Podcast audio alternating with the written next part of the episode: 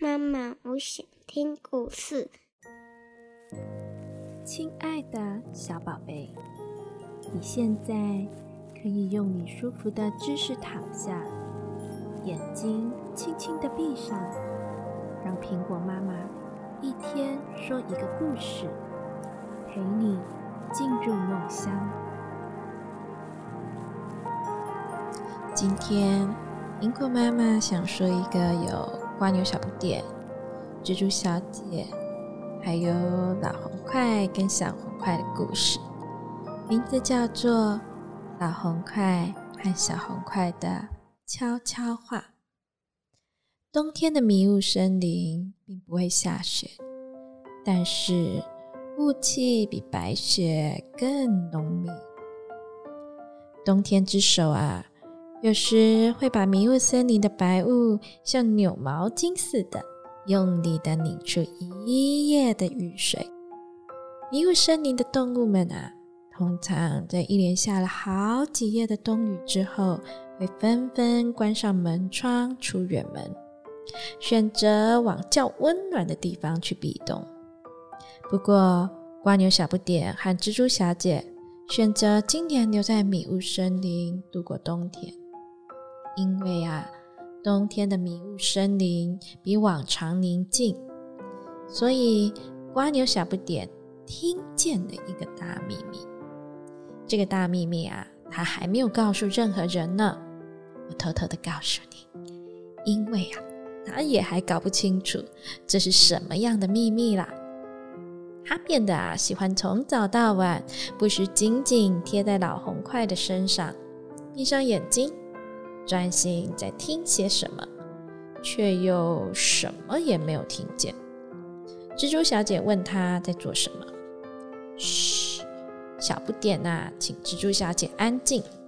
她闭上眼睛，紧贴老红块树皮，听了老半天。然后她睁开眼睛，失望的说：“我啊，在听老红块的秘密，秘密。”蜘蛛小姐笑说：“既然是秘密，一定很难听清楚哦。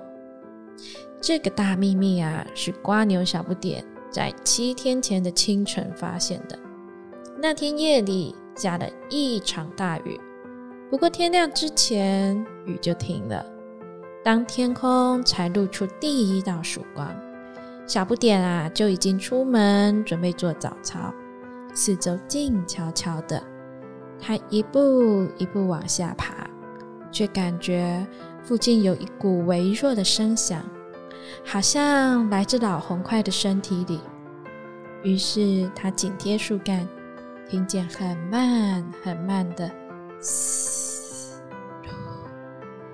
嘶”，又轻又细的流水声。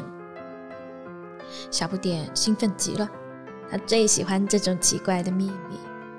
他再次紧贴树干，想要听得更仔细，可是却听见自己急促的呼吸声。他深呼吸，再次深呼吸，深呼吸三次之后啊，紧贴树皮，但那神秘的声音却被远处的山谷传来啾啾鸟叫声给盖过了。最早醒来，第一只鸟呼唤出第二只、第三只，鸟儿们啾啾的声音啊，在山谷间回荡，让小不点再也听不到老红块身体里的任何声响了。他决定要好好调查这个大秘密。白天太吵，听不见老红块身体里奇怪的声音。好不容易等到晚上最深最静的那一刻，但蜗牛小不点。早已抵挡不住瞌睡虫频频招手，呼噜呼噜睡着了。所以啊，一定要在白天与黑夜交汇的空隙，没有雨声，没有风声，没有鸟叫声，在动物们醒来之前啊，才能好好的调查。三天来，蜗牛小不点都在天未亮前醒来。这三天夜里，没有嘈杂的下雨声。可是他却什么都没有听见。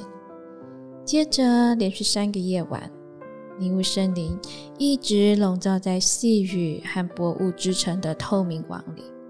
这时候，小不点已经很确定自己听错了。那天听到的“嘶嘟嘶嘟”，应该呀是自己的呼吸声，或是肚子饿的声音。第七天清晨，当天空露出了一道曙光，小不点一步一步往下爬，一如往常出门做早操。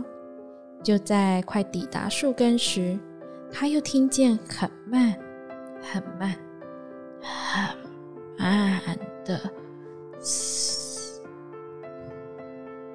嘶”的声响。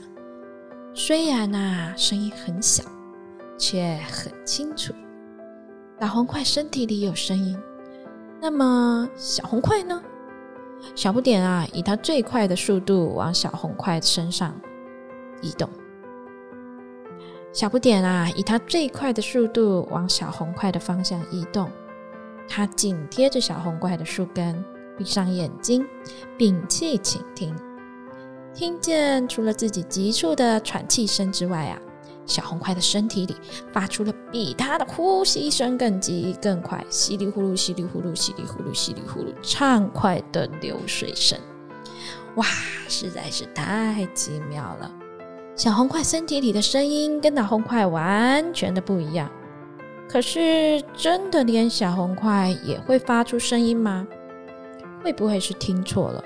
嗯，再听一次，稀里呼噜，稀里呼噜，稀里呼噜，稀里呼噜。小红块啊，似乎正开心大口喝水呢。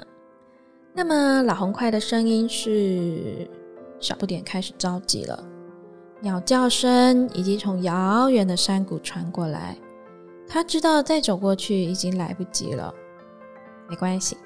小不点心想：“我还记得老红块的声音是很慢、很慢、很慢的，嘶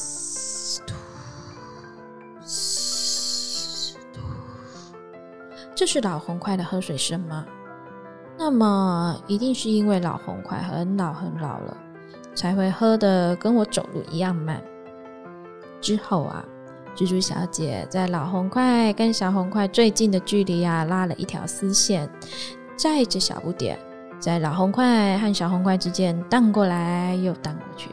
他们俩啊，专心的听着，想象自己跟蜘蛛小姐还有小不点一样，乘着丝线荡过来又荡过去，荡过来又荡过去，然后啊。慢慢的，你觉得自己的身体非常的轻盈，非常的轻松，好像漂浮在辽阔的蓝天上的云彩。感觉你的身体非常的轻，然后慢慢的、慢慢的进入甜甜的梦乡。妈妈，我爱你，晚安。晚安，我的小宝贝。